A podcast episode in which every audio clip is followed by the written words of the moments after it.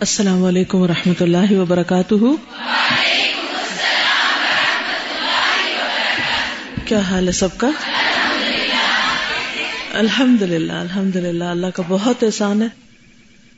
نحمد نسلی اللہ رسول کریم اما بعد، فاعوذ باللہ من الشیطان الرجیم، بسم اللہ الرحمن الرحیم۔ رب اشرح لی صدری ویسر لی امری۔ وحلل اقدتم لسانی یفقہ قولی۔ فصل ایٹی ایٹ۔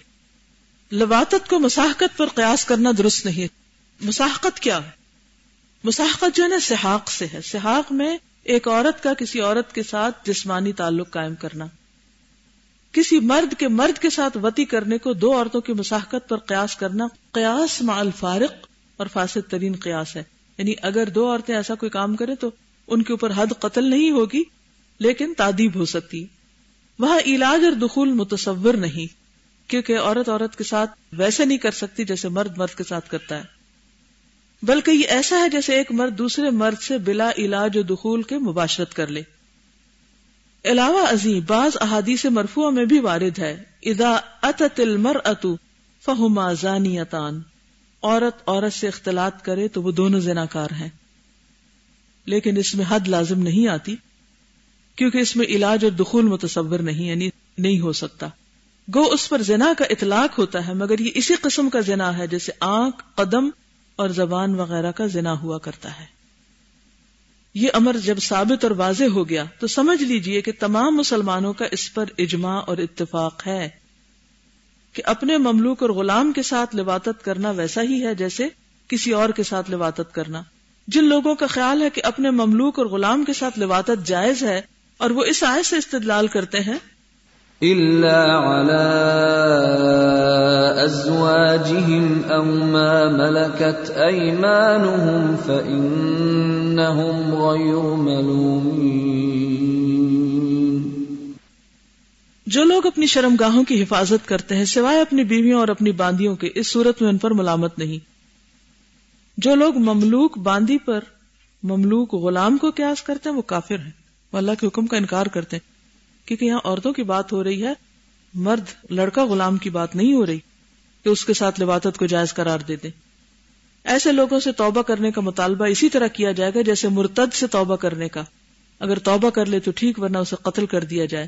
اپنے مملوک اور غلام سے لباتت کرنا گناہ ہے، اس کا وہی حکم رہتا ہے جو غیر کے مملوک اور غلام کے ساتھ لباتت کرنے یا غیر مملوک سے لباتت کرنے کا ہے۔ بہرحال یہ جو آیت انہوں نے یہاں پر کوٹ کی ہے، یہ اصل میں خلاصہ ہے اس ساری گفتگو کا جو اب ہوئی، جس میں لواتت چوپائے کے ساتھ بدفیلی یا عورت کو عورت کے ساتھ اس قسم کا کوئی غلط حرکت کرنا، ان سب چیزوں کا خلاصہ اور لب لباب کیا ہے کہ جنت ان لوگوں کے لیے ہے جو اپنے جنسی معاملات میں حدود الہی کا خیال رکھتے ہیں اور جو نہیں رکھتے فمن ابتغا ورا ادال کا فلا کا تو جذبات کی تسکین کسی بھی غیر فطری حرام، ناجائز، مشکوک طریقے سے کرنا سخت ناپسندیدہ ہے۔ صرف ناپسندیدہ ہی نہیں، ایک بہت بڑا گناہ ہے جس پر انسان کے اوپر دنیا میں بھی ببال آتا ہے اور آخرت میں بھی۔ لہذا اس سے توبہ کرنا اور اس سے باز آنا انتہائی ضروری ہے۔ اس میں کسی کو کسی قسم کو کوئی شک کو شبہ ہونا نہیں چاہیے کہ جائز حلال طریقہ ایک ہی ہے اور وہ شادی ہے۔ دیٹس اٹ اس سے اوپر نیچے کچھ نہیں۔ کوئی اور طریقہ جائز نہیں۔ جی۔ اگر دیکھا جائے تو نفس کی لذت دو چیزوں میں ہے۔ ایک گناہ کرنے سے لذت ملتی ہے اور دوسری لذت اللہ کے ذکر میں ہے۔ تو اب جس چیز کو بھی آپ پسند کر لیں اپنے لیے۔ اصل میں انسانوں کا انتخاب ہو رہا ہے نا دنیا میں سے کہ کون جنت کے لائق ہے۔ قد افلح المؤمنون الذين هم في صلاتهم خاشعون۔ والذين هم عن اللغو معرضون۔ والذين هم للزكاة فاعلون۔ والذين هم لفروجهم حافظون۔ الا على ازواجهم او ما ملكت ايمانهم فانهم غير ملومين۔ فمن ابتغى وراء ذلك فاولئك هم العادون۔ اور پھر یہ کہ اولئک هم الوارثون۔ الذين يرثون الفردوس هم فيها خالدون۔ تو جنت الفردوس کی وراثت انہی کے لیے ہے جن کا یہ کردار ہو۔ اور اگر کوئی ان چیزوں میں ڈنڈی مار رہا ہے اور ان چیزوں میں غلط رستے پر چلا ہوا ہے تو وہ اپنے لیے جنت کی راہیں مسدود کر رہا ہے۔ کیونکہ کوئی بھی ناپاک طریقہ انسان کو غلط راہوں پہ لے جاتا ہے اور غلط انجام تک پہنچاتا ہے۔ اس میں کوئی ایسا لوپ ہول نہیں ہے اس قانون میں یا اس حکم میں کہ انسان کسی بھی حرام چیز کو یا غلط چیز کو اپنے لیے کسی بھی تعویل کے بنا پر کہ پھر ہم بھی تو انسان ہیں، شادی نہیں ہوتی، تو پھر ہم کیا کریں؟ شوہر ہمارا حق نہیں دیتے تو ہم کیا کریں؟ نہیں، یہی تو ہر انسان کا امتحان مختلف ہے۔ کسی کی شادی نہیں تو کسی کی جاب نہیں تو کسی کے بچے نہیں تو کسی کے پاس کوئی اور مسئلہ ہے۔ تو دنیا چونکہ امتحان ہے، اس لیے اس امتحان میں ہر انسان کو کسی نہ کسی کمی سے دو چار کیا گیا ہے۔ اور اس کا وہی ویک پوائنٹ اس کے لیے سخت امتحان بنتا ہے۔ اور یہی پھر صبر اور اجر کی توقع رکھتے ہوئے انسان جب حرام سے بچتا ہے تو ہی کامیاب ہو سکتا ہے۔ السلام علیکم۔ وعلیکم السلام۔ استاد اس بارے میں واقعی لوگ سوال کرتے ہیں اور وہ سمجھتے ہیں کہ اس کے بارے میں کوئی واضح حکم نہیں ہے۔ تو آج یہ جو آیات اور احادیث آئی ہیں ضرورت اس بات کی پوسٹر بنا دیا جائے اور وہ بہت زیادہ عام کیا جائے۔ کیونکہ یہ سوال مجھ سے بھی کچھ لوگوں نے کیا اور وہ اس کا قرآن و سنت سے جواب چاہتے ہیں۔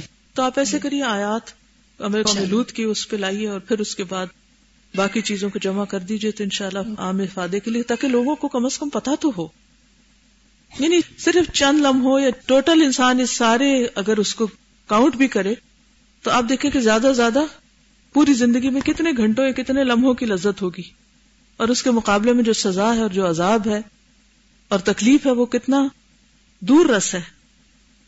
یعنی انسان سوچے کہ اللہ تعالیٰ کیا اپنی جنت کے لیے ناپاک لوگوں کو منتخب کرے گا؟ بے حیا لوگوں کو منتخب کرے گا؟ اس کی حدود توڑنے والوں کو منتخب کرے گا؟ تو کیا توبہ نہیں کر لینی چاہیے؟ آپ بتائیے۔ ایک تو جیسے بات ہو رہی ہے نا یہاں پر کہ ایک ہم بعض پردے کو ایک بڑے کانسیپٹ میں دیکھتے ہیں۔ مرد عورت کی بات آ رہی ہوتی ہے۔ لیکن یہاں پر تھوڑا مسئلہ یہ ہے کہ عورتیں عورتوں سے بھی شرم و حیا نہیں کرتی مرد مردوں سے نہیں کرتے جس کی وجہ سے یہ پرابلم بھی آتا ہے۔ عورتیں عورتوں سے سمجھتی ہیں کہ شاید ہمارا پردہ نہیں ہے اور شاید ہم گفتگو میں بھی اگر تھوڑا سا لوز کر جائیں ٹاک کو تو اتنا کوئی وہ نہیں ہے۔ تو یہ بھی ایک اہم سبب بنتا ہے اس چیز کا۔ دوسری بات یہ کہ شاید بچوں سے بھی اب بہت کھل گئے ہم جس کی وجہ سے وہ جو ایک شرم و حیا کا ایک حجاب تھا وہ اٹھنے کی وجہ سے بھی جب ہم آپس میں کر لیتے تو بچہ جواب میں ہم سے نہیں کرتا وہ کہیں اور کرتا ہے وہ والی بات جو ہوتی ہے۔ کہ حیا اور ایمان تو ساتھ ساتھ ہیں۔ آپ جی اس میں دو باتیں میں جی کہنی تھی۔ پیرنٹس عام طور پر جہاں بچیوں کے پیرنٹس ہوتے ہیں تو اپنے لڑکوں کے حوالے سے تو ماں باپ جو ہوتے ہیں تھوڑا بہت کیئرفل ہوتے ہیں۔ لیکن بچیوں کے ساتھ دوستی کے حوالے سے بالکل کھلا چھوڑ دیتے ہیں۔ ان کو نہیں پتا ہوتا کہ ہماری بچی کس طرح کی بچی کے ساتھ اٹھ بیٹھ رہی ہے۔ اسی طرح لڑکوں کا معاملہ ہوتا ہے تو مائیں جو ہیں وہ کہتے ہیں دوست آیا تمہارا اور اس کو لے کے وہ جہاں جس طرح جیسے بیٹھے ان کی کردار اور اخلاق کے متعلق کوئی انویسٹیگیشن نہیں ہوتی اور کوئی فکر ہی نہیں ہوتی اس کا دوست ہے اور اس کو لے گیا۔ اور اسی طرح کچھ لوگوں کی ایسی آپس میں یعنی ایک ہی جنس کے لوگ، ان کی آپس میں اتنی اٹیچمنٹ ہو جاتی ہے کہ وہ ایک دوسرے کے بغیر اٹھنا، بیٹھنا، سونا، ان کے لیے مشکل ہو جاتا ہے۔ اگر ان کو کہا جائے کہ آپ اپنا بیڈ ادھر سے ادھر ہٹا لیں، تو وہ اٹیچمنٹ ہو جاتی ہے اور اس کو پھر وہ محسوس کرتے ہیں کہ اگر ہٹایا جائے تو کہتے ہیں کہ شک کیا ہے۔ اور نہ ہٹایا جائے تو اتنی زیادہ اکٹھا یعنی وہ کوئی ایک دوسرے سے الگ ہونا برداشت نہیں کرتے، تو وہ کس چیز کے زمرے میں آئے گا؟ اگر وہ اسی خرابی کی طرف جا رہا ہے، تو ظاہر ہے کہ جو راستہ جا رہا ہے اور جو اسباب ہیں، وہ اسی میں شمار ہو جاتے ہیں پھر۔ جزاک اللہ خیرن۔ سبحان اللہم و بحمدک۔ نشہد اللہ الہ الا انت۔ نستغفرک و نتوب الیک۔ السلام علیکم و رحمۃ اللہ وبرکاتہ۔